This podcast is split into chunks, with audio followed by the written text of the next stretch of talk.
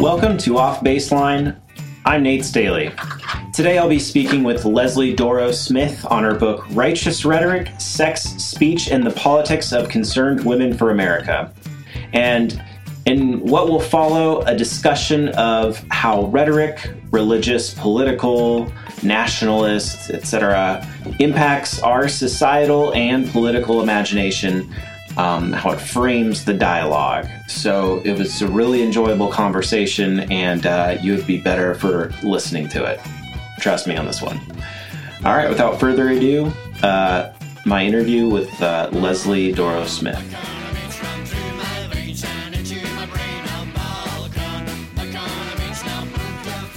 Just a little bit about the book, and I'd like to maybe sort of tie a thread um, between sort of what the areas you cover in your book to now because I feel like we can very easily do that. Yeah.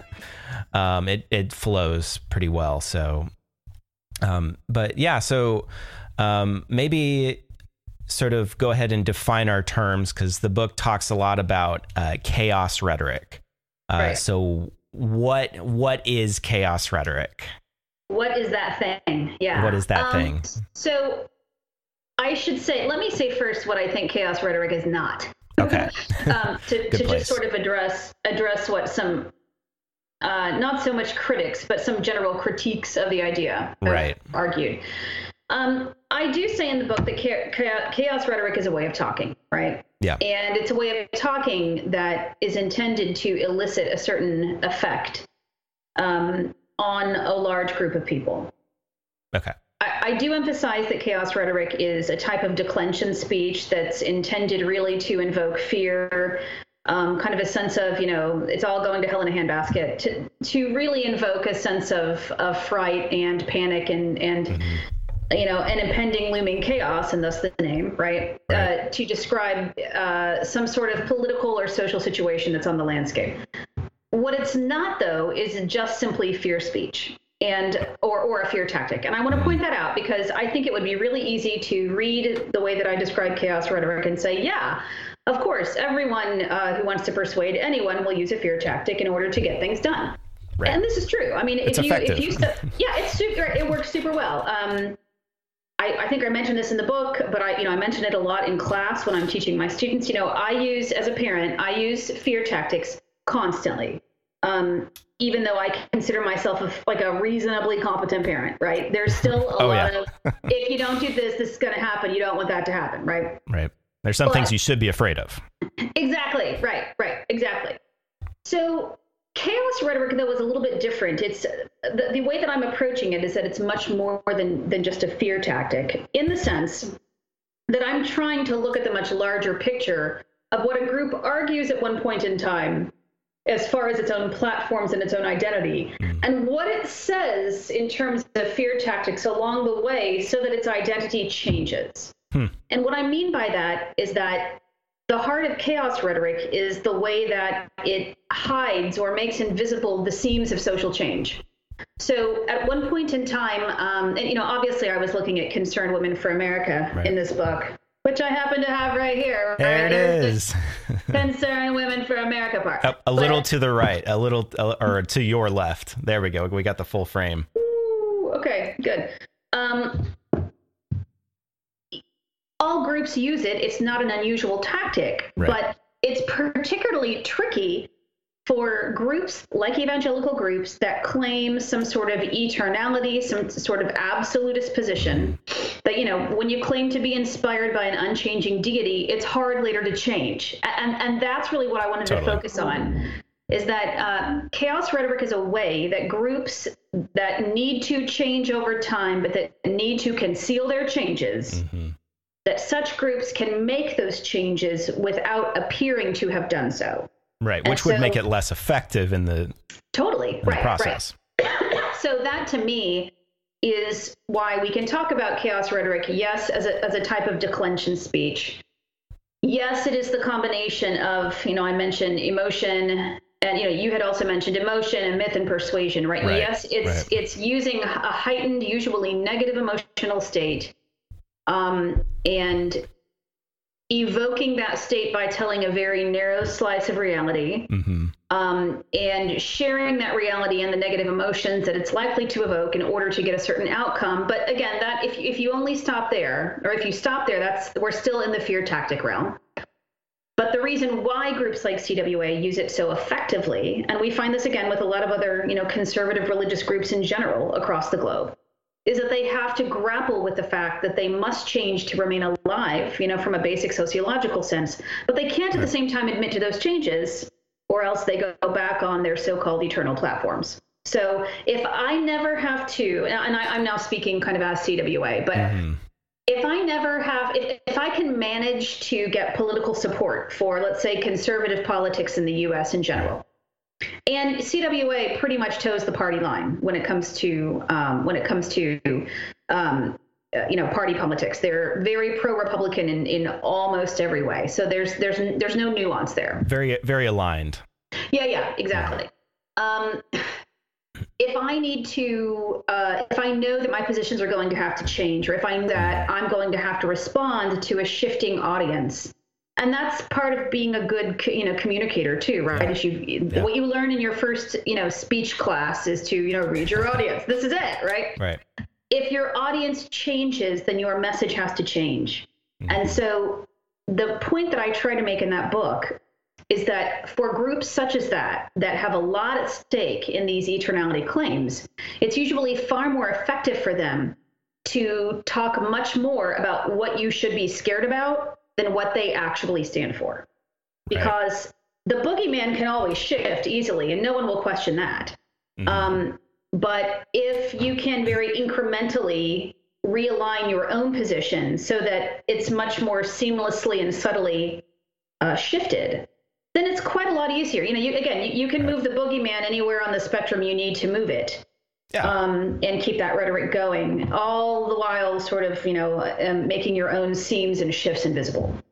Right, which kind of makes me uh, kind of for me it begs the question about um, is chaos rhetoric and you mentioned this before that anyone uses sort of the Yeah. this type of rhetoric Right. um, but is there some sort of a uh, a specific appeal to say ideologies that um, tend to operate more based on fear. I mean, there's it's sometimes it's hard to d- define, say, fascism or nationalism or things like that. Right. Um, but it, when people try to do, there's typically something in there about provoking fear, Right. uh, getting getting people in that, um, you know, if we want to use these terms, a fight or flight response, um, to where you don't sort of use that that uh, that fr- that frontal lobe and, and sort of cognitively dis- determine like what a reasonable step would be. Uh, maybe speak more uh, to that if you could. Yeah, well, I mean, I guess if you think about it, those social groups that are defined more by fear also are, I mean, just in, in, in very basic terms, they tend to be more fundamentalist. Um, And by fundamentalist, I mean they tend to be much more dichotomously oriented, right? The world is black and white. You're for us or against us. In other words, they're missing subtlety, they're missing nuance.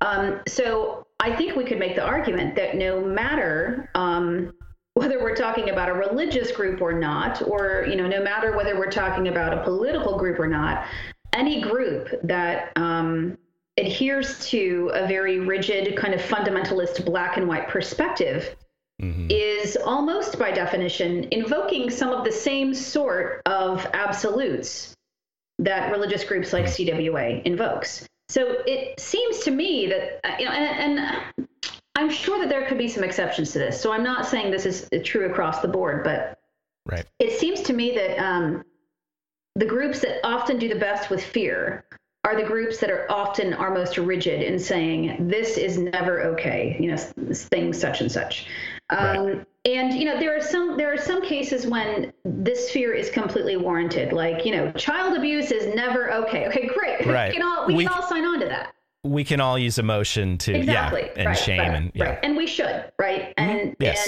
and according to many scholars this is one of the reasons we have emotions is you know as a uh, you know they they do serve some sort of protective function Yeah. But at the same time, when we're talking about much more shades of gray, you know, controversial, politically inspired, um, you know, the social fights that go on, and we see those fear tactics emerge really strongly, they tend to emerge among those that, again, do tend to have this much more black and white perspective on the world. And, and the way that you persuade people to adopt black and white perspectives in the first place is you scare them.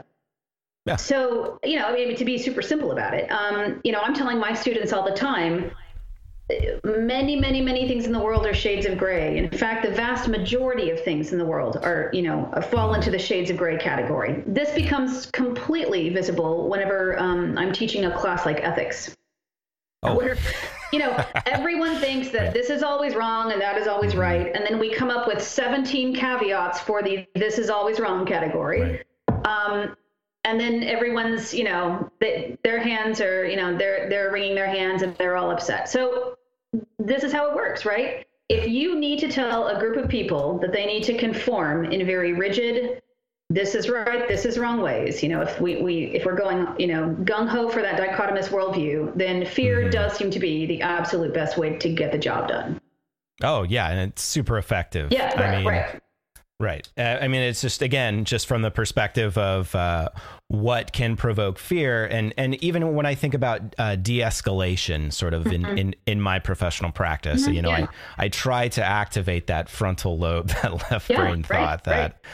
Um, you know, just maybe get to talking about something instead of getting, you know, getting out of that state. But if you want people to have a visceral reaction and there's an issue that you want to people to focus on that um, is predominantly works in visceral reactions, then you have to elicit that. So, right, right. Um, so it's it's super helpful to sort of understand what you're doing if you want to build yeah. some sort of movement. Yeah, exactly. And you know, th- to to perhaps foreshadow something we're going to talk about in a bit. Right.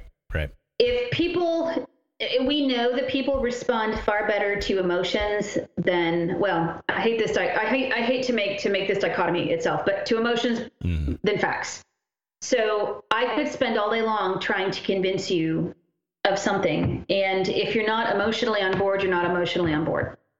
Right. And so in terms of bang for your buck uh, people whose job it is to professionally persuade the public um, have no reason not to use fear in terms of you know uh, in, in terms of thinking about excellent marketing strategies you know right it might not right. be the most ethical thing around but it works but yeah ethics are not the in a, in a list of priorities for no. trying to meet your political political especially your political goals right. ethics are not high up on the yeah, list yeah uh, ethics might be a part of the uh, communication or how you present yourself. Right, right. Uh, you know, like you might say, "Oh, I'm for ethics reform," when really that's part of a uh, a strategy for sure. messaging. You know, so. right, right.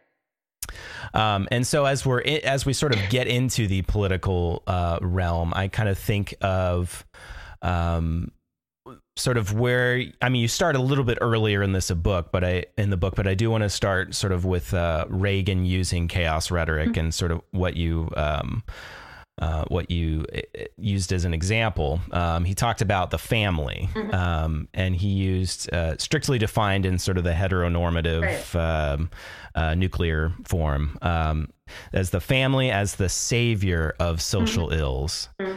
Um, and he contrasted that with the welfare queen, uh, right, right. Uh, the living lavishly on uh, food stamps right, and uh, and health insurance, and, uh, and, and and did a tie-in with with sexual immorality, and so that's kind of um, where you create that visceral response, right? Eh, or in a couple areas where you do that.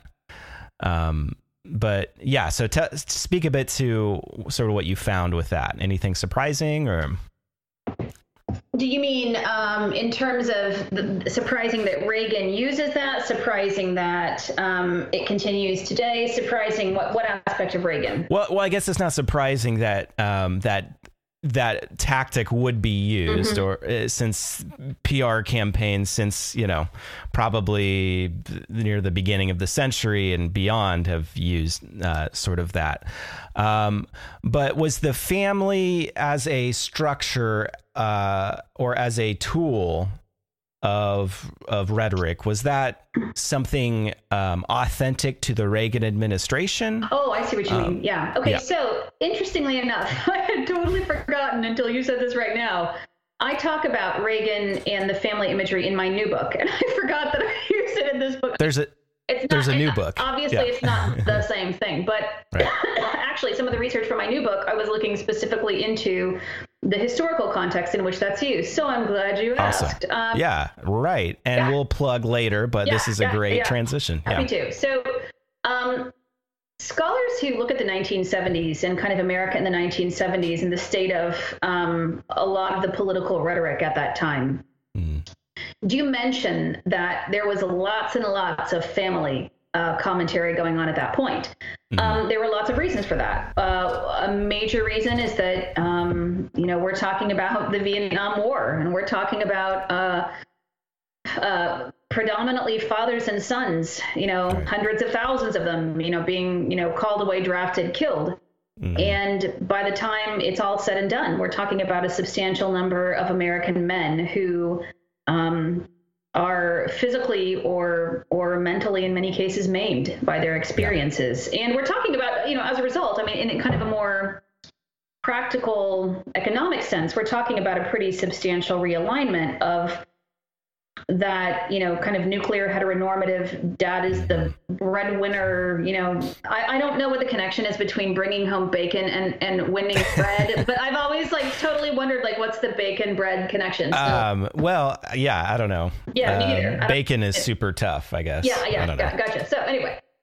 Um but when you have you know a substantial proportion of your you know your uh, young men gone. And when you have you know when you have um, a lot of american men who you know uh, hinged their identity to a great degree on being again the breadwinner and these right. people are gone you know we've we've at the same time you know, what this means is that women are needing to pick up many of those roles that previously mm-hmm. they might not have you know have been doing on top of that um, the feminist movement um, really begins to get politically active in the late 1960s and so across the 1970s we're talking in addition about large groups of you know political activists who are beginning to speak really forthrightly right. about some pretty you know some pretty substantial gender inequalities you add to that the fact that in the previous couple of decades we had a number of major pieces of civil rights legislation that are attempting to um, level the playing field regarding race in the US. I mean, it's one thing after mm-hmm. another.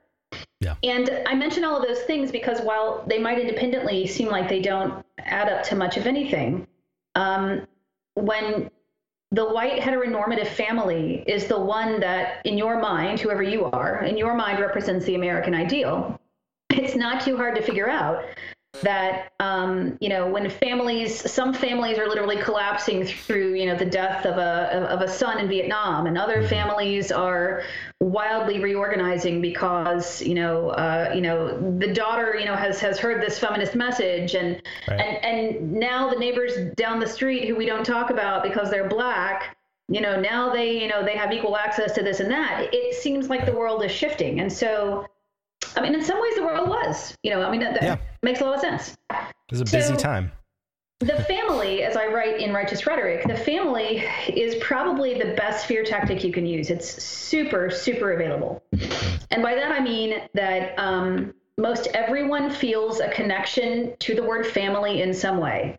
Mm-hmm. Um, it's relatively um, infrequent that you have a person who has absolutely no family at all or that you, mm-hmm. you, know, you find someone who has no emotional ties to the concept right so right or history or exactly like right right so even if there are no living family members that this person that this hypothetical person might have they still mm-hmm. are invested in the notion of family and so right. it's one of the most ubiquitous positive symbols around yeah. Like there's no one who's going to say I'm against family values. I'm against I'm against right. family values, right? right? no one will say that even if we can agree that what they mean by family values might be this extremely narrow, self serving, even if I may say unethical perspective, no one's right. going to say those words, right? Right. So just my family values, right? Exactly, right, right. Mm. So what Reagan did really masterfully was he took the tensions of a bunch of white conservatives, and he knit them together into a story about the decline of the family. Mm-hmm. And uh, he laid the blame for the decline of the family on, you know, on welfare queens and on people who, um, you know, it, it, in retrospect, um, I I know there are some conservatives who have said, yeah, that probably wasn't the most fair metaphor that Reagan used, the welfare queen, and yeah, we know that you know the example that he brought up was referring to one woman who had, was managing to sort of build the system and you know that, that she was not at all you know indicative of the you know 99.9% of the way that right. people on welfare you know were being treated. So is this the sort of political advantage that politicians use all the time? Yes i get it right? Um, on the other hand what ended up happening there was that you know he he um, codified a symbol that brought lots and lots of people together. And we still hear tons of, of um, anti poverty.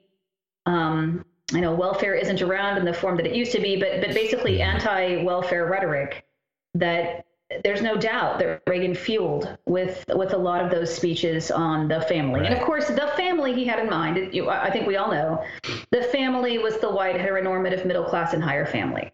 Um, right. I mean, simultaneously, while this is all going on, there's the AIDS epidemic that he, right, you know, right. that's being sort of completely ignored. Right. Right. Yeah. And uh, there are maybe families uh, in that sense that are falling apart, and but right. you know is not part of the con- part of the concern. Oh yeah, yeah, no, no, exactly. And, and, mm-hmm. and this is you know kind of like with George um, W. Bush, if you were a conservative Christian, you knew what to hear in Reagan's words, right? Mm. Reagan dropped a lot of conservative Christian imagery in his speeches. And again, um, you know, not to get biblical, but those who had ears could hear, right? Um, so it is Sunday. Yeah, it is. Oh, yeah, it, it, it's Palm Sunday at that. It's Palm Sunday. I yeah, should have brought yeah, my palm yeah, right. back. So, um, yeah, I mean, I, I think you know um, those who knew what he was talking about knew what he was talking about, and they right. were able to pick up on those nuances, and they were able to not only resonate with the positive associations they might have between religion and nation and ethics, but you know this this perennial sense, and and all generations in the U.S. have done this, but this perennial sense that everything is going to hell, and mm-hmm. um, the kids these days, you know, and, and I always love it when historians, occasionally you'll run across a book every, a, a really well recognized book every decade or so where you have a new historian or, or someone like this who will write about um, the chaos rhetoric that every generation has used to talk about the one prior to it. Mm-hmm. So there is literally no generation of American citizens who have not said, oh, our nation is about to crumble if it weren't for those kids. Those like, new people. yeah. It. Right, right. Right. The which the millennials, yeah. Yeah, yeah. The millennials, right. and, and, and, they're zombies too. Out. And they yeah. want it right, right, right. So I think once you yeah. once you get a sense for what that rhetoric looks like, and mm. once you see that it's relatively ubiquitous, and once you also see that it's used in very specific situations to get a job done, right? right? And that's what, and this is another thing I tell my students all the time. This is never about, I'm so worried about a vague sense of demise, right? This is always, mm-hmm. I'm using this rhetoric when it's coming out of political mouths, I, should I should say. I'm using this rhetoric because I want a very specific thing to happen. And this rhetoric is the tool I'm using to get that job done. Yeah. And it's super effective as, oh, yeah, as yeah, you point out. Right as as you highlighted, and you know, and so we get that um, just again the Reagan era resurgence of. Uh, uh, or maybe resurgence, but like uh, maybe renaissance is a better mm-hmm. word of moral yeah. majorityism mm-hmm. of uh, you know, and then out of that comes the group that you talk a lot about, the CWA, the mm-hmm. Concerned Women for America, and uh, or or you know they define themselves as true feminism, kind of in a response to the mm-hmm. uh, this the '60s uh, wave of feminism, uh, right? And, and, from just from my vantage point. Uh, it's fairly obvious that it's basically reactionary politics mm-hmm. and patriarchal structure with the cover of consenting groups of women. Right, right. Um, I, that's which is a side note. That's one of my favorite uh, avenues to go to in a political discussion. Is well, um, I I'm I'm Jewish Jewish, so I can't be anti Semitic. I dated a black person, so I can't be racist. Right, right. Um, that, that kind of um, sort of token representation is Right. uh, uh, a fun little rabbit trail that we Yeah. get off, uh, that we find ourselves on a lot. Um, so, but Chaos Rhetoric basically allowed for this group to project itself into the American consciousness, like you point out, and um, as a cultural force. Um, so, uh, what? So, is that a fair assessment, first of all, of Yeah. CWA? And uh, could you speak a bit to um, maybe how they used that rhetoric? Yeah. So um, I talk in righteous rhetoric, and I also uh, will talk in compromising positions, which is the new book, um, Hmm. about how evangelical types of rhetoric, even amongst people who are not evangelicals, are still pretty powerful. Hmm. So, if you are an American and you have had the sort of media exposure, um, and when I say if you are an American, I'm not here talking about any sort of legal status. I simply mean if you've been here for a bit and you've soaked up some of this culture, Right. it's hard not to have soaked up some evangelical narrative along the way. Um, some folks might say, well, this doesn't make much sense because even though there are lots of evangelicals in the US, they are by no means the majority. No, I mean, they- I mean, this is correct. They are by no means the majority, but um, they are politically very, very loud.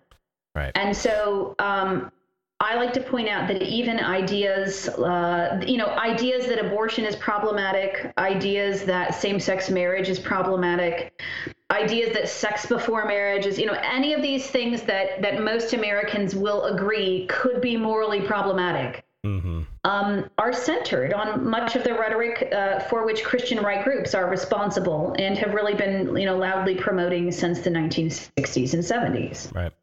Now, that doesn't mean that, that, that evangelical groups are the only groups to talk about that. Of course not, right? No. Yeah. But it does mean, from a political perspective, it's very difficult to find a group that's been stronger than the Christian right in moving those issues to the forefront. So that's, you know, that's that's kind of how I look at it. Is they might not In- be the only ones saying it. Right. Right. In America. In America, right. They're not the only ones saying it, but they are um, certainly the loudest and usually best funded ones saying it. Best funded, most Yeah. referenced. Right, right, yeah, right.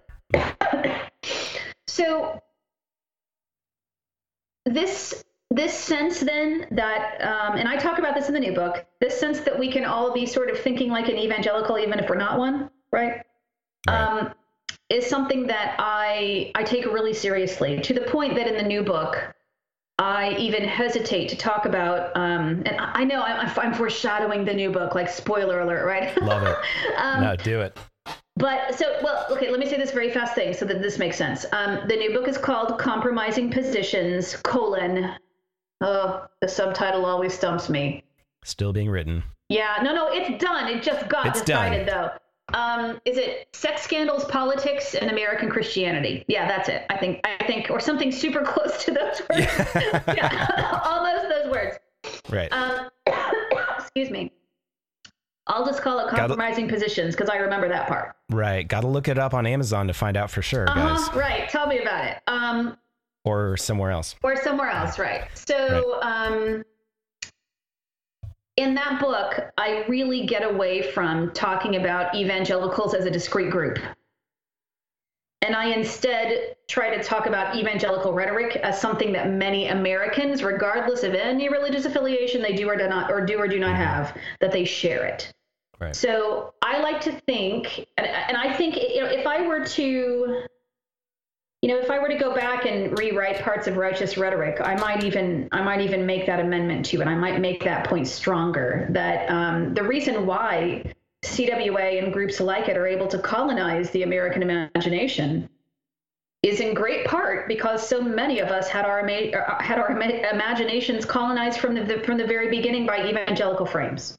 Yeah. Um, By birth. Right, yeah, right. So perspectives on sex are huge. Perspectives on individualism and individual liberties are huge. This idea that I should be able to do precisely what I want without being answerable to anyone else. right. Um, this um, th- this um, extremely uh, high respect for um, religion with religion de- defined in explicitly conservative Christian ways, right?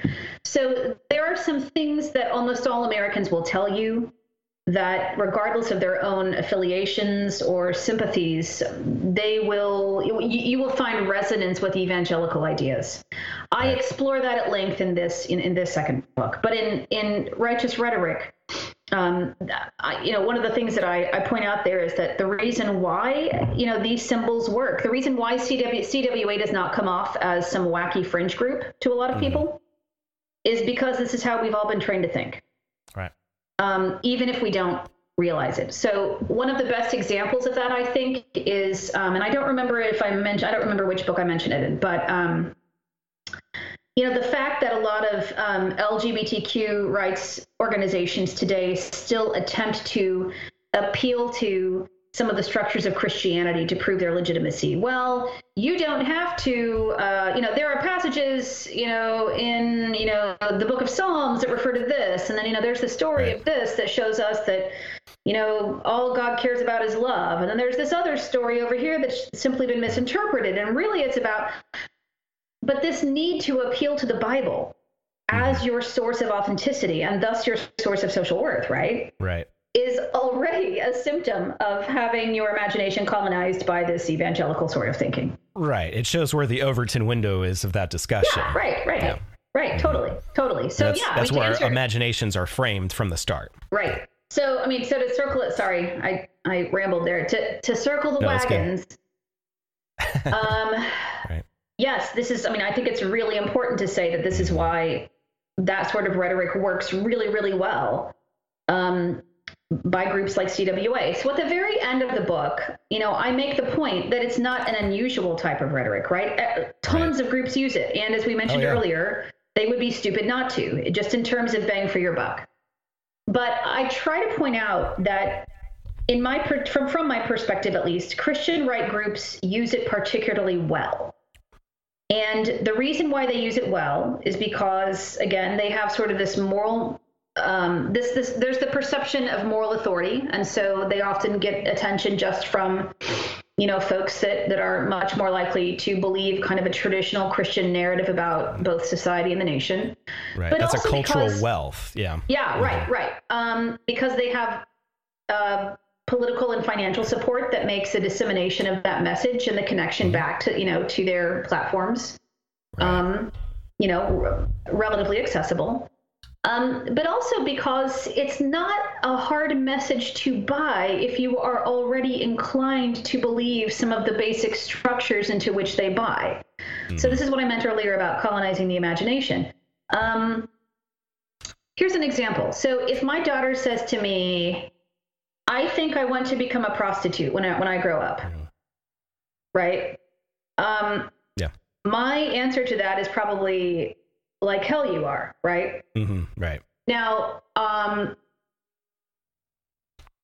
I am, believe me, I am fully aware of all of the reasons why prostitution happens. Yes. That we know that the majority of, or not, not necessarily majority, but a large proportion of prostitution is an act of desperation. This is not something that happens because many women want it to happen. I'm, I, am i am not trying to right, to right. gloss over that at all. But we also do know that there are women and men who are sex workers who enjoy this career, and, and mm-hmm. for them it is a chosen career, right? And they yeah. do it knowingly, and they um, they are aware of the risks, they are aware of the benefits, and some some simply choose this. So, if my daughter were to come to me and to say this, if she were one of those who you know for whom this was a you know uh, a choice made with full agency, Mm-hmm. Um, even though I could, you know, I've got lots of knowledge at my disposal regarding, you know, why sex is an act that is not really fundamentally different than a lot of other acts we do with our bodies, mm-hmm. and um, and even though I could talk about kind of the pros and cons of that particular choice, and even though I could, just from a bare bones ethics perspective, I could identify a lot of other career paths that are far more socially acceptable that, from again, a basic, basic ethics perspective, do a lot sure. more social harm, right? There's no part of me that's probably going to be comfortable with with her as a as a prostitute.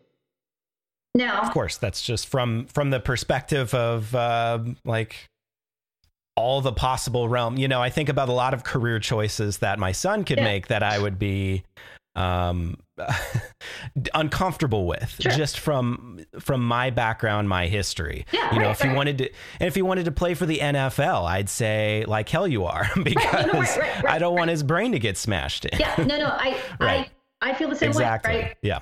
I so, but but playing for the NFL would bring him a level of prestige. But that would be culturally a different place. It would be culturally yes. different place, right? So I, I point this out because I might, as a scholar who studies sex stuff, right, I can cognitively recognize Mm. um, all of the different ways in which a career in sex work, if one freely chosen, one enjoyed by the person, one that is fulfilling, one that provides benefits to many people, Right. um, I can fully recognize that that might be a perfectly ethical choice if we understand. And I don't want to. I don't want to railroad Right. the Th- this could this could trail off really easily. Yeah. Yeah, but um, I can recognize. I guess what I'm trying to say is that um, it would be difficult to find a lot of overt harms. Let's put it that way.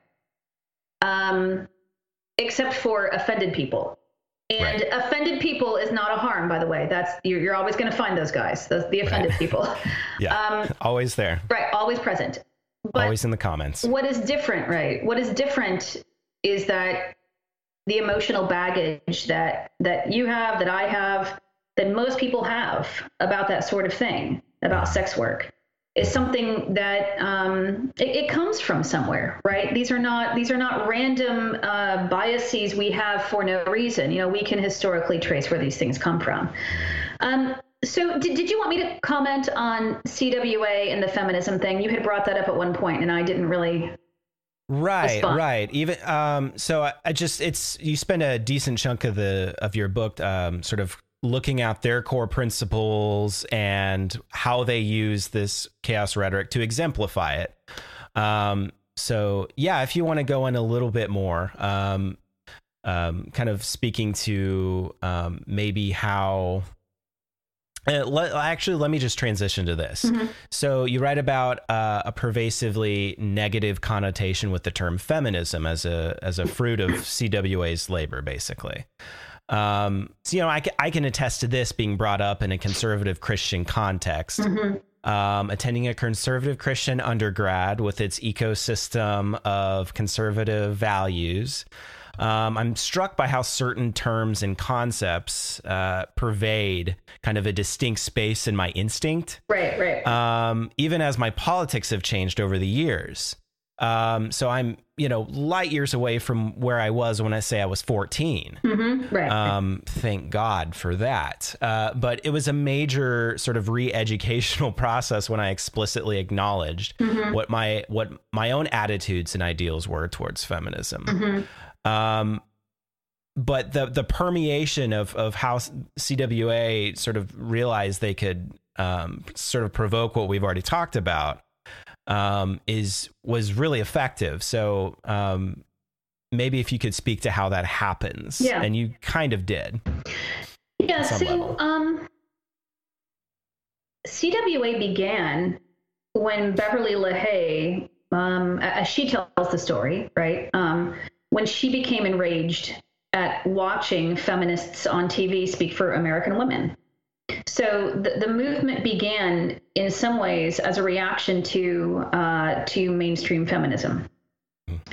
And as you chart the the rhetoric of the organization across time, you'll find a what, what appears to be a fairly consistent anti-feminist sort of rhetoric. And um, there's a whole chapter in the book that's about that, where um, I try to show that you know that the way that, that CWA discusses this is that there are true women and fake women.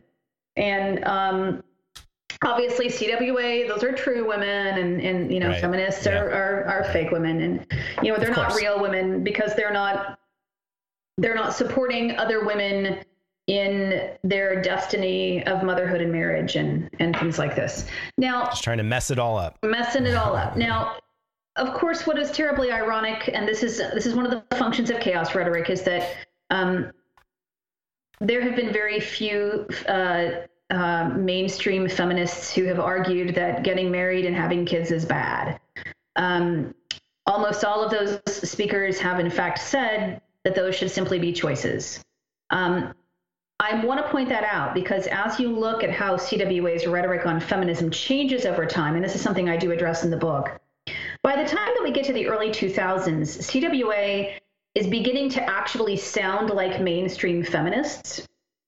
And so they're beginning to they're beginning to publish stories that say every woman should be able to choose whether she marries or becomes a mother. Yes, right.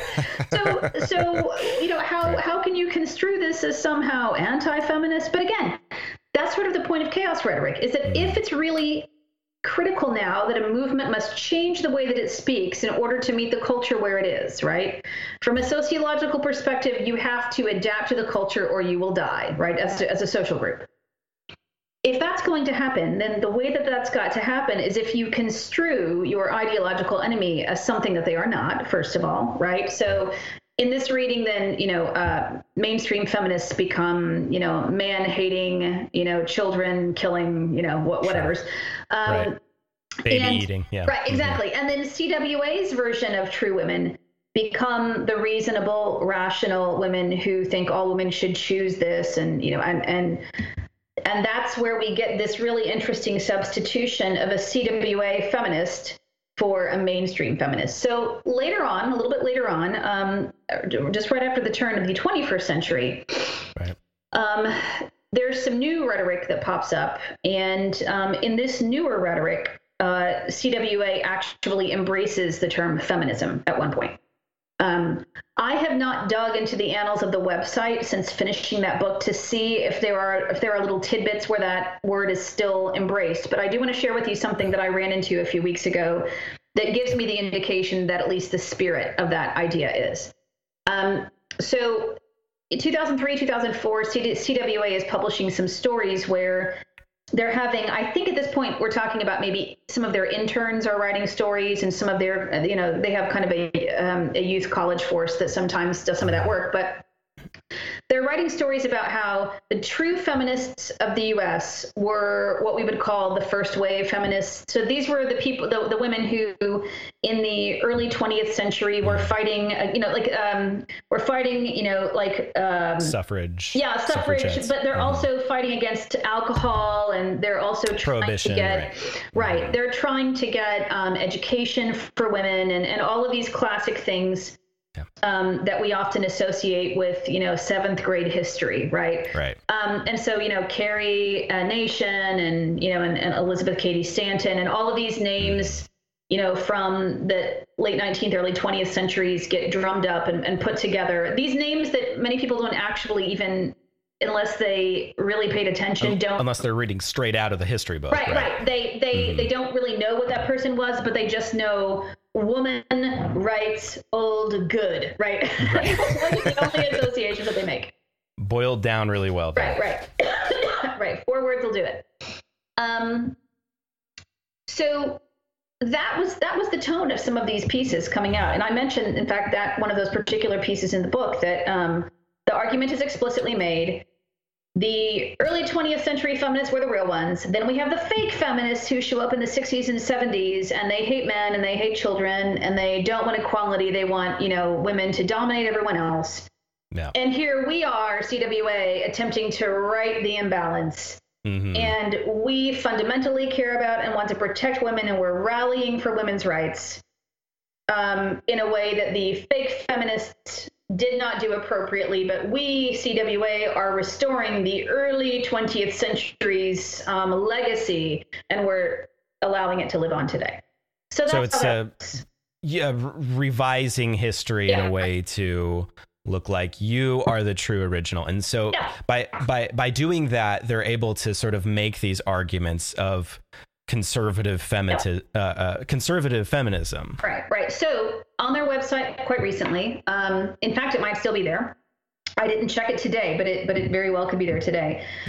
Um, there were um, all sorts of articles about the Violence Against Women Act and also about the Equality Act. Both of these are recent pieces of legislation intended to, um, obviously, in the case of the Violence Against Women Act, to ensure that that you know that, that women are not abused, murdered, um, mm-hmm. and there are a number of different planks that are built into that that have to do everything with laws and guns and a variety of things. And then the Equality Act is um, kind of an addendum to the Civil Rights, or it's intended to be an addendum to the Civil Rights Act, and it is to sort of um, inculcate into that a statement, um, kind of like what the ERA was intended to do, um, mm-hmm. To say that it's illegal to uh, discriminate ba- based on gender, sex, gender identity, uh, sexual orientation. Right. Establish a basis for equal wages. Right, and, right, right. Yeah. So CWA's argument has been this.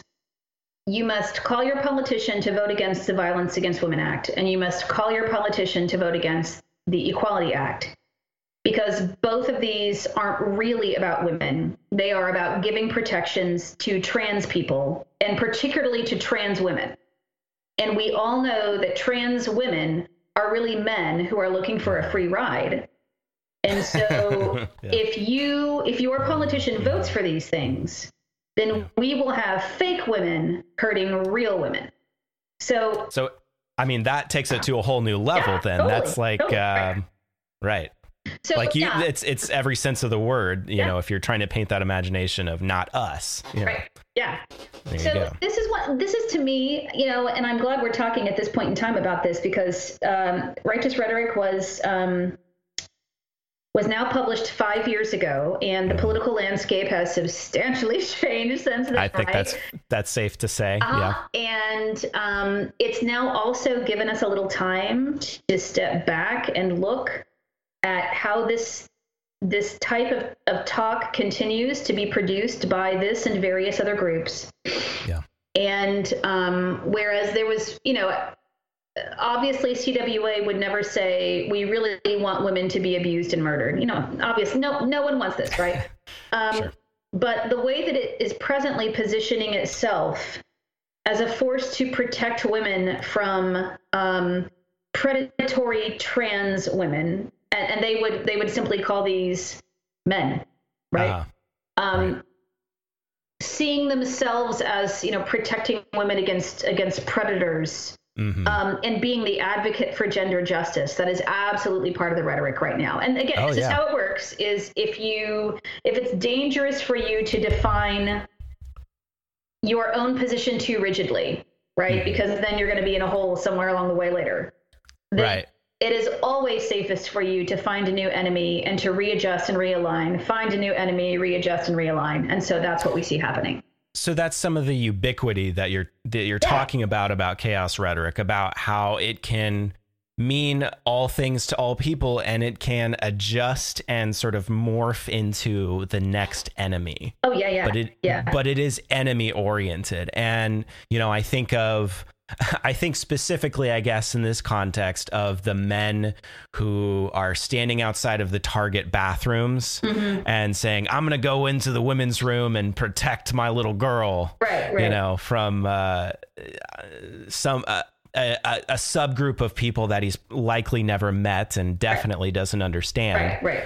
Um, but this perception has been created, and this emergency of mm-hmm. an enemy invasion, you know, and and exists, and so there's that sort of like people take it to that extreme you know like it might be reflected in attitudes but some people actually do act on that and yeah. march into the bathrooms to defend uh, you know whatever's going on in there. You know, I mean, I think that's one thing that we have seen, particularly. I mean, if you know, if you look at the rise in hate groups and hate acts, and you know, all sorts of mm-hmm. different, um, much more obvious, demonstrative.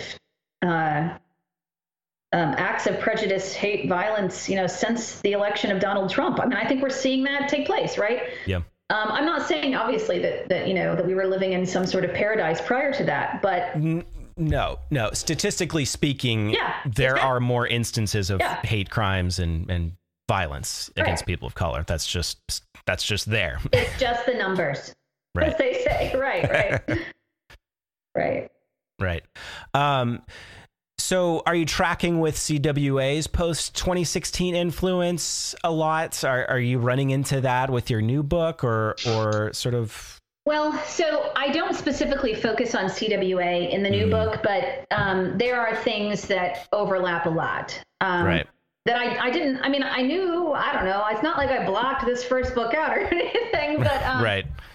there are some there are some similar themes. So um, here's here's an example. So um, the new book is also about rhetoric. The new book is also about evangelicals. Um, although much more, as I said, broadly defined, I, I, I think about evangelicalism here as a way of talking rather than as a group. Sure. Yeah. Which is what you you're in the realm of uh, communication. Right. Yeah. Right. So that makes sense. And um, and I'm also talking in this new book about um, conceptions of American nationalism, which you know, which ties really closely into a lot of the the work that CWA does. So I don't mention them by name, but I do. Um, I'm I'm continuing with the same line of thought that I began with the first one. Um, I started um, I started thinking about this book several years ago, actually not long after I finished Righteous Rhetoric, because Right. I was just completely stymied by the fact that Americans could, first of all, get so worked up over political sex scandals. I mean, that, that there just could be so much time and energy and perseveration. Um, Right. In a lot of cultures, uh, sex scandals are much less likely to happen, in part because the culture just at large doesn't care as much about the personal life of the politician. Um, Oh yeah, I remember being aware of like sex scandals happening in France and Yeah. and it being totally not a big deal. right, right. And and right, this was like after Clinton years. right, you know? exactly, exactly. Right. So I was intrigued by that on the one hand. Um, I think additionally, another thing that sparked my intrigue there was the degree to which, in a sex scandal, politicians tend to pull out all the religious speech. Um, and the degree to which they rhetorically attempt to jump certain political hurdles that they anticipate are coming in the future. And so we're we're back again to family talk and you know sin and forgiveness talk and you know about you know what makes America a great nation. You know, it's it's all the same sort of uh, soup. Right. Um, you're just eating it in a different restaurant, Soup. right? So yeah, yeah, definitely. um, so so that was that was of interest too. And then when Donald Trump became a presidential candidate, was where I felt compelled to start writing. Um, because I it was um, at first um, I'm, I was like many Americans where I was like, oh, surely not, surely this is not happening. Um, The, surely, the denial phase. Right. yes. Sure. Well, but even like, I mean, I think I even remember thinking he's had too, he's clearly had too many affairs. That Mhm. will come up somewhere. He will be, you know, he'll be forced to resign along the way, and this is just how it will be. So, I did not anticipate at that time that Americans, that so many conservative Americans in particular, would so warmly accept someone who, um, you know, in, in well, let me let me tell you a poll because I'm I'm I'm talking around this. So um, one of the statistics that I mentioned in the book is that um, during the Obama administration, um, a group of conservative Republicans were asked about their tolerance for a politician who was guilty of some sort of illicit affair. And um, only since, uh, and I don't remember the numbers exactly off the top of my head, but it was something like 30% of Republicans were like, that would be appropriate. You know, if this person's a really great leader and, um, you know, they are really committed to making, uh, you know, America a better place to be, and they really followed the party line on this, this, this, only 30% of Republicans said they could get behind that, right? Yeah. Then that will be acceptable. Right. Right. So they rerun the poll after Trump is elected, and the number jumps to like 70% or something Sure. substantial. You know, it's more than double. Right. Right. And so um, I have long been really interested in what makes people, for lack of a better term, hypocritical. Um, I, I hesitate to use the word hypocritical because it makes it sound as if um, only some people are, when in fact all people are. Sure. So maybe I should say I, I have a I have a, a longstanding interest in what makes people inconsistent, um, and so that's one of the basic things that you have to accept when you're going to study humans is that they really suck at consistency. I mean, they're real Right. bad at it. Right. So um, I wanted to understand this phenomenon of political sex scandals and the public's response. I had a sense that it was connected in some degree to this evangelical narrative that so many of us again have, you know, have, you know, up and working in our brains about what is appropriate sex, gender, reproductive, you know, um, um, you know, templates or, or lives through which we might live. Um, and I was also just kind of really interested in the way that that that people handled their own inconsistencies. You know, how do you say that you're a family values person and then vote for a person who stands against everything you say you believe. Now, now I am not, by the way, I want to be super clear. I'm not arguing one way or the other that a politician's sex life should be a part of of, of political conversation.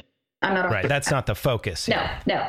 Right. Um, and I don't express my opinion on that in the book either. Mm-hmm.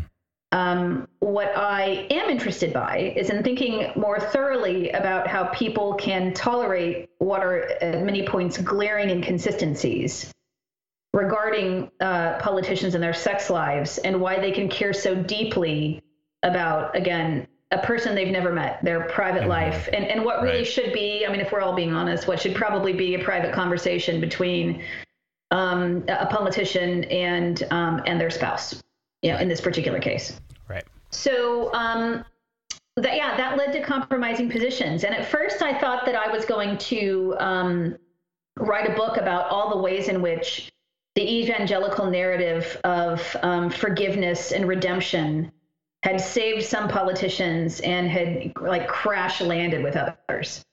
And then the more that I got into it, I, I realized that I had to write a different book um, because the, the data just didn't necessarily support that. Um, and what I discovered, um, which dovetails totally with the, the political scene today, um, what I discovered is that uh, amongst male politicians who are guilty of some sort of sexual indiscretion, and by the way, I studied only male politicians because A, there's a lot more of them. yes. and B, you have uh, a very, very small number of female politicians who've been caught in sex scandals at all. And there's there's literally not enough to make any sort of representative sample. So there there might be a story. I don't I don't I don't even know. Yeah, like I I can't draw one out of memory. It's it's like a handful. It really is. It's it's uh, it's again, it's really not enough to make a statistically significant proportion to discuss. So, what I wanted to do was to examine why some politicians perish and why some don't. You know, like why do you have Donald Trumps, and then you know why do you have a bunch of other guys who who don't make it? Um, right. And the thumbnail sketch is that I discovered that the more that a politician um, ascribes to a hyper masculine set of motifs, the more that a politician comes off as aggressive, uh, uh, an aggressive white American man, the more that a politician comes across as red blooded, perhaps borderline violent, the more that a politician uh, engages in anti immigrant talk. Basically, the more that a politician comes off as this hyper masculine hetero white guy, yeah. the more likely he is to be able to have a political career after a sex scandal. To, to get away with it, yeah. Yeah, basically. Now, this is borne out in uh, an unfortunate little tidbit that's totally TMI, but I will now share it because it's critical. um, politicians who engage in sex acts that are virtual or that are not uh, procreative, let's say. Mm-hmm. Um, so Bill Clinton and Monica Lewinsky um, never engaged in penile vaginal sex. Right. They did lots of things with cigars, but um, that or or we think about the number of um, a number of politicians who I mention in the book um, were found guilty of sexting, right? Mm, so we right. can think of Anthony Weiner, we can think of Mark Foley. Weiner, yeah. okay. mm-hmm.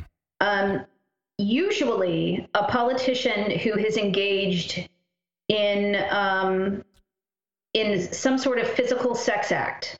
I mean, sexting is is usually uh, is usually the end of your career because it's seen as not super masculine, right? I mean, you didn't actually sure, do yeah. the deed. You, you know, right. this was like fake sex.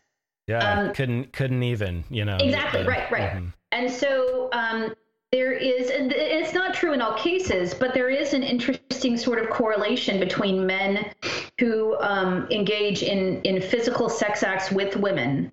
Um, and particularly if they are again like penile vaginal penetrative if they are procreative um, where they tend to be seen as more manly and thus they tend to survive better than if the sex act in question was virtual. Which is fascinating to me because it really. I know, I know, I know. Yeah. So you could almost write a book about that. Yeah, um, and I did. uh, and and right, and right, right, and thank God. Yeah, exactly. So so it it it gives you sort of a blueprint then uh, to look at um, how some because it's it's the total constant obsession i would say with at least initially with the media is how is this happening? And uh you know there was a medium article after medium article or vox or whatever about this is why trump happened and you know this is why he's different and it's almost a completely different theory each time Right. um, but that's because it's just so hard to define because we're not stepping back far enough to look at the picture. We're just looking, you know, and I always sort of think of Trump as the symptom, and a lot of people do, as the symptom of something, you know, more cultural Yeah, um, and more historical. Um, but that, but that, so looking at it from the from that lens of um, what is the acceptable norm and and what it what role does masculinity and hypermasculinity play, and whether we can approve of something or shame something. And right, I mean, looking weak is not going to get you very far. Uh, you know, I think of this is why I think Trump is as grotesque as he as I find him.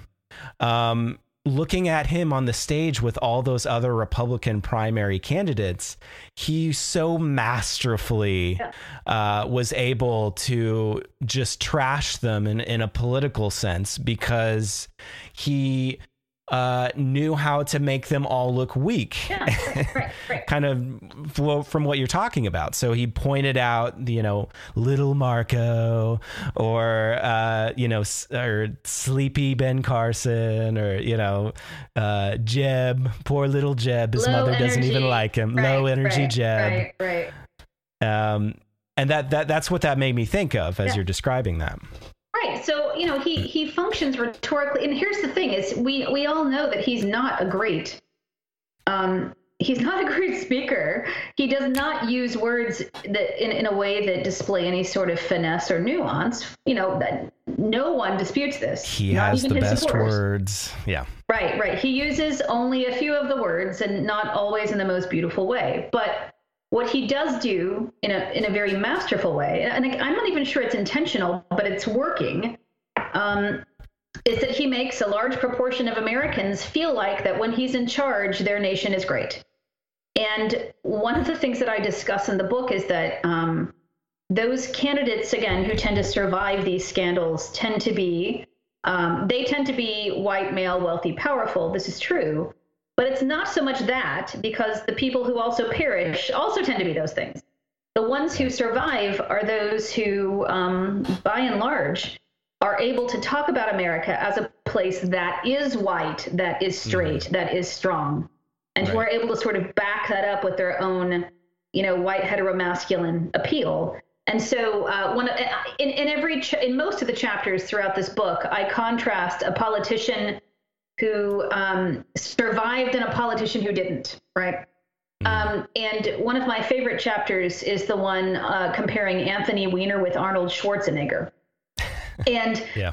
you know, Anthony Weiner, um, particularly in the media, the way that he was humiliated, and remember that that um, as far as we know, that the sex acts in which he was engaged were all virtual. Um, you know, but his decline was swift. And Arnold Schwarzenegger admitted days before the California, you know, governor's election that he was in fact guilty of physically assaulting and sexually assaulting a certain number of women. Um, he's written, ex- you know, he's been interviewed extensively about his sexual practices. Um, and you would have to be an absolute moron to believe that Arnold Schwarzenegger was not en- engaging in any sort of illicit sex. At the very least, because he admits he was. right? Because he told you. he tells us, right? Right. Donald Trump. I don't know if you've ever read Donald Trump's business books. I happen to have done so for this book. Um, I've not had the privilege yet. yeah, Donald Trump talks in some of his books about his affairs, and uh, you know it is not a secret. Uh, so Closely related to my business practices. Exactly. Right. Right. And, and that's the way that he construes it is that he is so popular and well known and so much an icon for so many people in the world that he can have, you know, whatever woman he wants. It's part of the brand. Part of the brand. Right. Right. So I guess, and I want to be respectful of your time here. Um, so I guess that sort of brings us, you know, just to just to just to tie that line, just to draw that line between points here, um, as as we summarize uh, the Reagan moral majority, we have the uh, you know you talk about the the Clinton years and and some in some ways in which and you know the point can easily be made of when cl- the election saw some reaction sort of against that, but then also some of the policies that I you know I think that uh, the like welfare reform for mm-hmm. one during the Clinton years were a continuation of this right. of right. this whole thing. Um, um, you know, kind of that welfare queen uh, right. mentality. And we have the Bush years and Obama reaction, so it's kind of a back and forth thing uh, culturally, which brings us to today with the Trump administration, and it flows fairly easily, I think, um, as we look at the utilization of the same strategies and the same use of rhetoric um, coming from many sources and, and synchronizing between um, cultural groups and the messaging of the administration. Mm-hmm. Uh, you know, I uh, what are some examples of uh, chaos rhetoric as far as uh, some of the policies that you've seen? Um, you know, I think of the immigration. I've talked a lot yeah, about the immigration right. Uh, issue uh, on this well, podcast. One of the things that I think it's important to remember about chaos rhetoric is that while anyone can use it, not everybody uses equally good facts when they do. Mm-hmm. And I point that out in the book, but I feel compelled to point it out again because just because you're saying that two very different groups utilize a same rhetorical tactic does not mean that the facts behind the rhetorical tactic are equally verifiable, right? Are equally valid. Right. So, you know, probably the um, one of the most obvious examples of this in the Trump administration is is starting to talk about Mexicans in particular as bad hombres, right? Mm-hmm. Um, the insistent conversation about immigrants as um, a sort of again a, like a predatory people who are attempting to uh, violate laws um, this while trump is actively attempting to violate asylum related laws right? right it's completely it's completely though emotionally easy you know if you believe that there you know is a group you don't know you're you're the average trump supporter and you you you believe that there is um, a group of people about to beat down the door to your house. I don't know. Um, right. Someone in Kansas is thinking right, that the, the right. caravan is, the is coming, coming, for their here, front right, door. Yeah. And, and, let's be honest, there are some places where the where a caravan well, could go. When I, I don't want to diminish that. could, could go somewhere, sure, yeah. They end up somewhere, but this this notion that that um, Americans are constantly on the edge of some sort of peril. Mm is a theme that has that is so old it is as old as the country itself.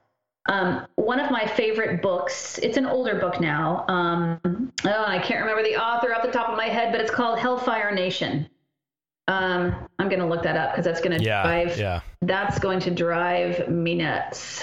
Um, but the, the whole reason why it's an interesting um, book is because this particular historian makes the argument that, as I was mentioning earlier, oh, James Morone. James Morone. Yeah, Hellfire Nation. Hellfire Nation. Morone. Let's see. I that, that name just came to me. Let's see if I'm right. Yeah, I am. Woo-hoo. James Morone. There is. Well, Morone all right. Anyway. Yeah, we got it. Um, now, I I, as as a person who is not an historian, I'm, I don't want to say that I, you know, that I can completely validate. Uh, you know, I, I didn't uh, look at his historiography, sure. right? So I'm, I'm not sure. necessarily saying this is the end all be all book. But one of the things that I really liked about that book was that when I was um, in when I was writing my dissertation, I first happened upon it, and he lays out how in every generation um, or every major shift also kind of in American culture, there has been an uprising typically of conservatives who voice some concern about a social change that's going on and who construe it as something that is potentially catastrophic to the survival of the nation. And if you were to count all the times, according to Morone, that the nation has almost failed, it's every single day, right? and so what what I really what I really enjoy about this historical examination is that it really helps us to contextualize the rhetoric that we're seeing today. And I think it's very, very difficult to say that what we're seeing today and what Morone is talking about, these are almost always about issues of gender, race, and ethnicity. Mm-hmm. Almost always. They also frequently are about issues of class. So when we talk about issues of gender, race, and ethnicity, um, those are sometimes easier visibly to see right it's it's visibly right. easier to see someone who you you know if they have a skin color that differs from yours or if um, you know their body is different than yours then it's it's uh, a little easier to peg them uh, with with certain stereotypes but a lot of times you know uh, when we talk about class and when we talk about poverty that's a masked way to talk about race right and so um, one of the things that he points out is that the US has never not been engaging in these hell in a handbasket narratives without at the same time um, seeing those narratives as ones that are fundamentally about gender, race, class, what have you. Um, We've so, always looked at it that way. Yeah, right. Right. So it may appear that this conversation about immigration is rooted in a new series of political issues. Mm. Um, so when Trump recently said that immigrants can't come here because we're full, right?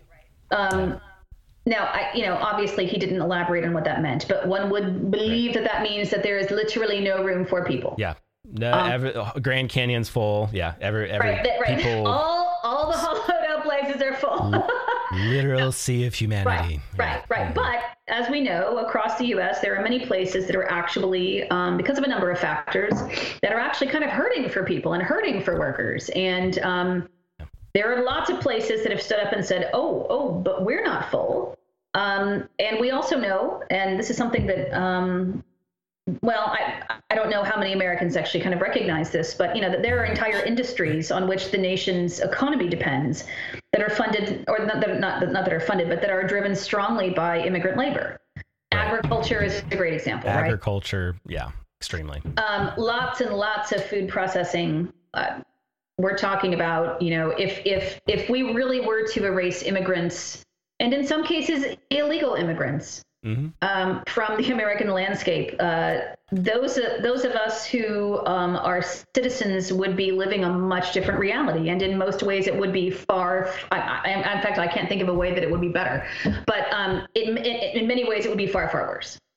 Well, I mean, there would be this massive adjustment. I mean, oh, you yeah. talk about you talk about class and you talk about uh, you know um, the term exploitation. Yeah. Um, and exploited labor is how we get a lot of how yeah. we got a lot yeah. of wealth in this country, and it's how it, the wealth has continued to be generated. So in that sense, yeah, without that, there'd be a radical readjustment. Right. right. Well, and, and, I'm even thinking about this stuff. You know, ethics aside. Um, mm. Again, we could go down that forever, but most Americans don't like to pay more for stuff. And right. if you have an entire huge sector of your economy that works only because people are being paid far, far below a living wage, um, and if suddenly that disappears, then you know then most Americans will feel it in their pocketbooks, and that's a way to make people pay attention. Sadly, so um, I see I see the use of chaos rhetoric in in the general demonization of um, of immigrants.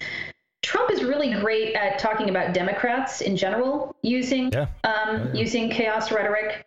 Um, you know, the, this uh, back to immigrants, but you know, talking about how Democrats want open borders. I've right. never actually when run literally into no one. Yeah, right. no one has ever said that. Um, but again, if you can exaggerate the truth, if you can heighten the fear, and if you can um, sort of constantly shift the target, then you can keep talking and usually uh, keep the good time going, politically speaking, until you oh, yeah. reach certain goals. Keep the uh, keep the post on the enemy at yeah, hand. right, right, right, right. Right. And so, and then just so seeing that, we see that through the painting of immigrants as, you know, we have a new welfare queen essentially. Right, right. And it's the immigrant that simultaneously takes, you know, the, the, I forget what the the meme is, but it's the immigrant that takes your job but is also right. too lazy. Yeah, uh-huh. right, uh, right, to work. Right, exactly. Uh, Schrodinger's immigrant, I think. Um, right. And then we have uh, perceptions of how they're getting all these uh, freebies, you know, all of mm-hmm. what's left of our welfare state, right, and right. they're just getting it, and um, when actually they're paying for yours and mine retirement without getting anything back if right. they're you know working these jobs that we're talking about. Um, but the same sort of rhetorical devices are are being being used, and it's it's so heavily um, steeped in and in in rhetoric that it's hard to have a conversation with someone and I've noticed this of starting from the same place and defining our terms the same way. That's instantly where I try to go now when it comes to a uh, immigration debate with someone that we're having a disagreement on because we're talking especially if you're taking some of this rhetoric as sort of face value then it's really we're talking about two different realities mm-hmm.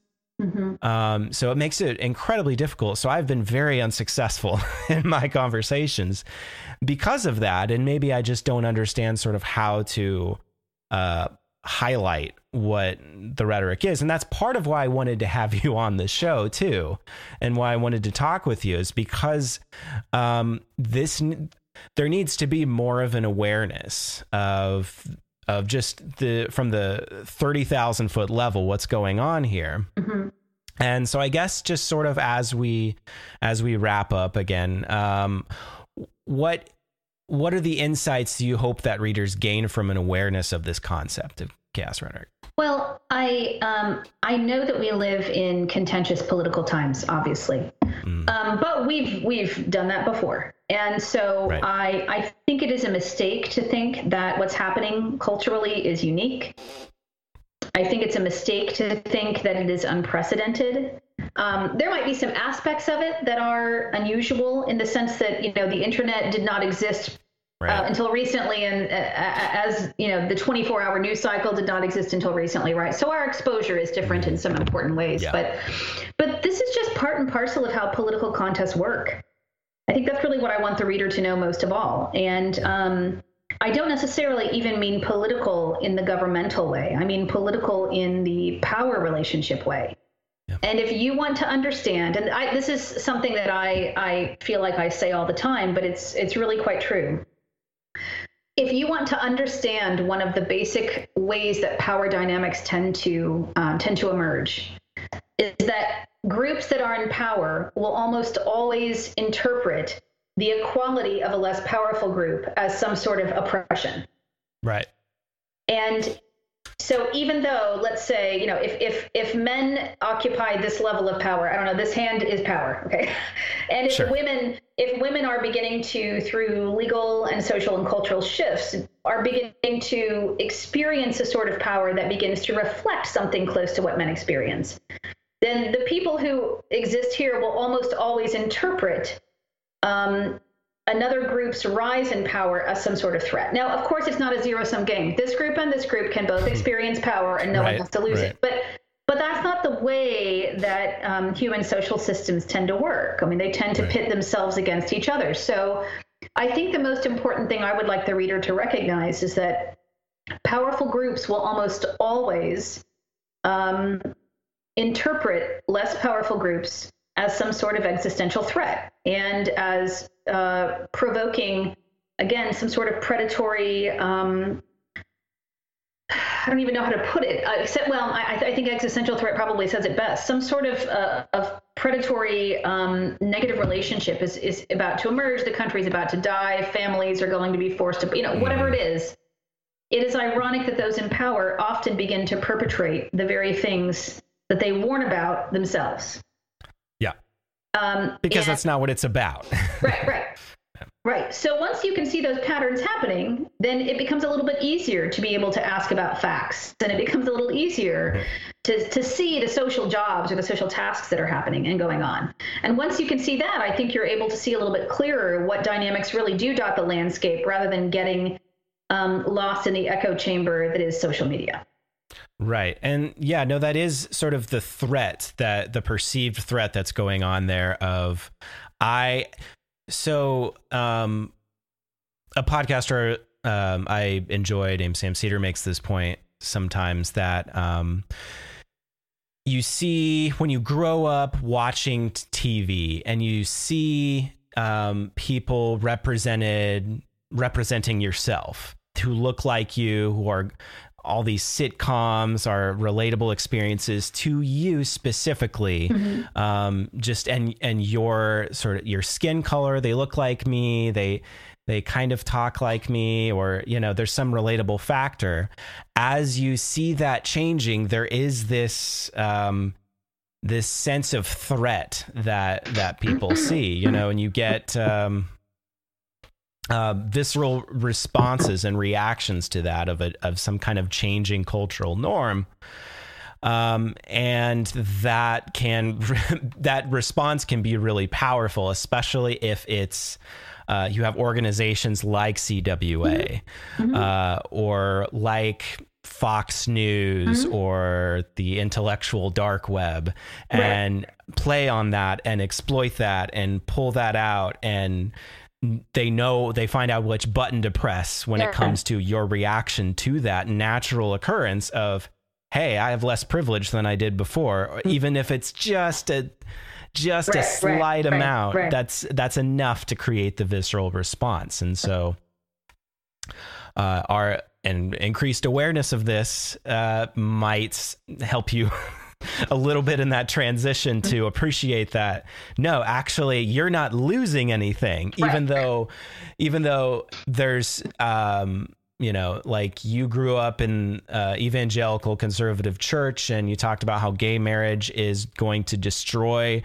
your family somehow mm-hmm. specifically mm-hmm. uh but when all actuality nothing changes for you right. there's just uh, uh, a gay couple on TV now. Right, right. Um, and but they might not be white. The privilege, right? What you said earlier. But it, they do. But it changes. Right. Right. But but nothing. But that's not that's not usually. You know, no one no one gets on you know a podcast and says. I'm losing my privilege. Help! Right. That's that's usually not. well, I mentioned the IDW. That's almost no, the uh, Jordan Peterson. Sam, uh-huh. yeah, okay. yeah, I, yeah, feel yeah, like we're almost. Yeah. That's there's like a whole new um, uh, industry burgeoning there, but. Uh, yeah, I'll, I'll go ahead and, and uh, cut it off there. But uh, there's obviously different avenues we could keep uh, keep exploring with that. But I, I really appreciate um, you taking the time. Oh, you bet. Um, after pleasure. recovering from Ugh. your India uh, bug that you yeah. seem to Who have extracted but I I never want to interact with it again. I think it's right. Yeah, the, the, the knowledge isn't needed so much as the never having exactly, it again part. Exactly. Um, I, have been telling people that like the two or three good things that came from that trip was that I got a cool pair of pants. I made a speech I had to make, and I have, you know, proven that I can get really sick in another country and survive. So three things. right. You, I mean, you're building resilience for the future. As a therapist, I love to hear that. Yeah, thank so. you. Good. Good. I'm glad I said all the things right. you did say all the things right, which, right. Uh, so again, thank you so much, and uh, I'd love to have you back on in the future. There's plenty of rhetoric going around, so uh, a lot to be um, made aware of. Uh, Leslie Dorrough Smith, the uh, well, the book we talked about, Righteous Rhetoric, and uh, let's see the sub. Uh, we can just get a screen of it. Oh yeah, I know you have that there. I yes. Do. Okay, so Righteous if you're watching. Rhetoric and this is actually the first episode I'm maybe streaming on YouTube Live, so we'll see if that okay. pans yep. out. Sex, but speech, and the politics of concerned women for America. That's that one. Yep. That's that one. And your new book, Compromising Positions: colon. I'm going to try it again. Sex scandals, politics, and American Christianity. I think that's right. There it is. And you can find that where? Oh, it'll be um, out in November, hopefully, with Oxford University Press. Okay, terrific. Uh, Leslie, thanks so much for your time. Yeah, I, I really appreciate it. Yeah, thanks. All right. Bye bye.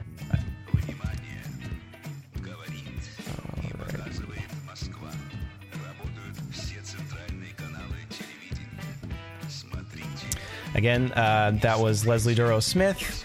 And uh, this has been a episode of Off Baseline, uh, first in a while. So I appreciate you um, uh, tuning in. And like I said, this is the first YouTube live episode. So um, let me know feedback, provide comments, send me a message on social media. Let me know how that was received. And uh, if we need to make any adjustments, we will do that. So um, thanks so much for listening. And um, find us, subscribe on iTunes, Apple Podcasts, whatever it's called these days, Google Play, um, etc. Offbaseline.com has all the links. You can find uh, on Twitter as well.